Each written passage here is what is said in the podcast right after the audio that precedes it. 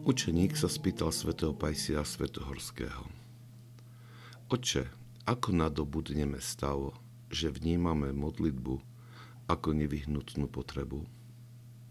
Starec odpovedal, ty si bol vo vojne, tak sa dobre porozumieme. V armáde počas vojny, kedykoľvek sme v neustálom kontakte s veliteľstvom, máme veľký pocit istoty. Ak komunikujeme v dvojhodinových intervaloch, pocítime určitý stupeň neistoty. Keď však komunikujeme iba dvakrát do dňa, ráno a večer, potom cítime, že sme boli zabudnutí. Tá istá vec sa stáva, keď sa modlíme. Čím viac sa človek modlí, tým viac pociťuje duchovnú istotu.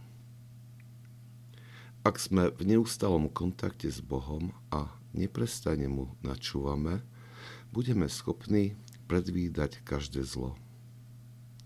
Jeden mních raz cestoval autobusom.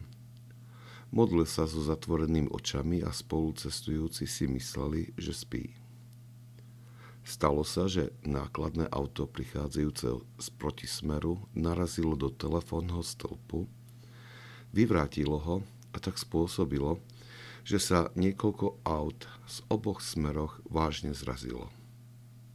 Autobus však zastal niekoľko metrov pred miestom nehody, ako by ho zastavila neviditeľná ruka. Nikto z cestujúcich nebol zranený.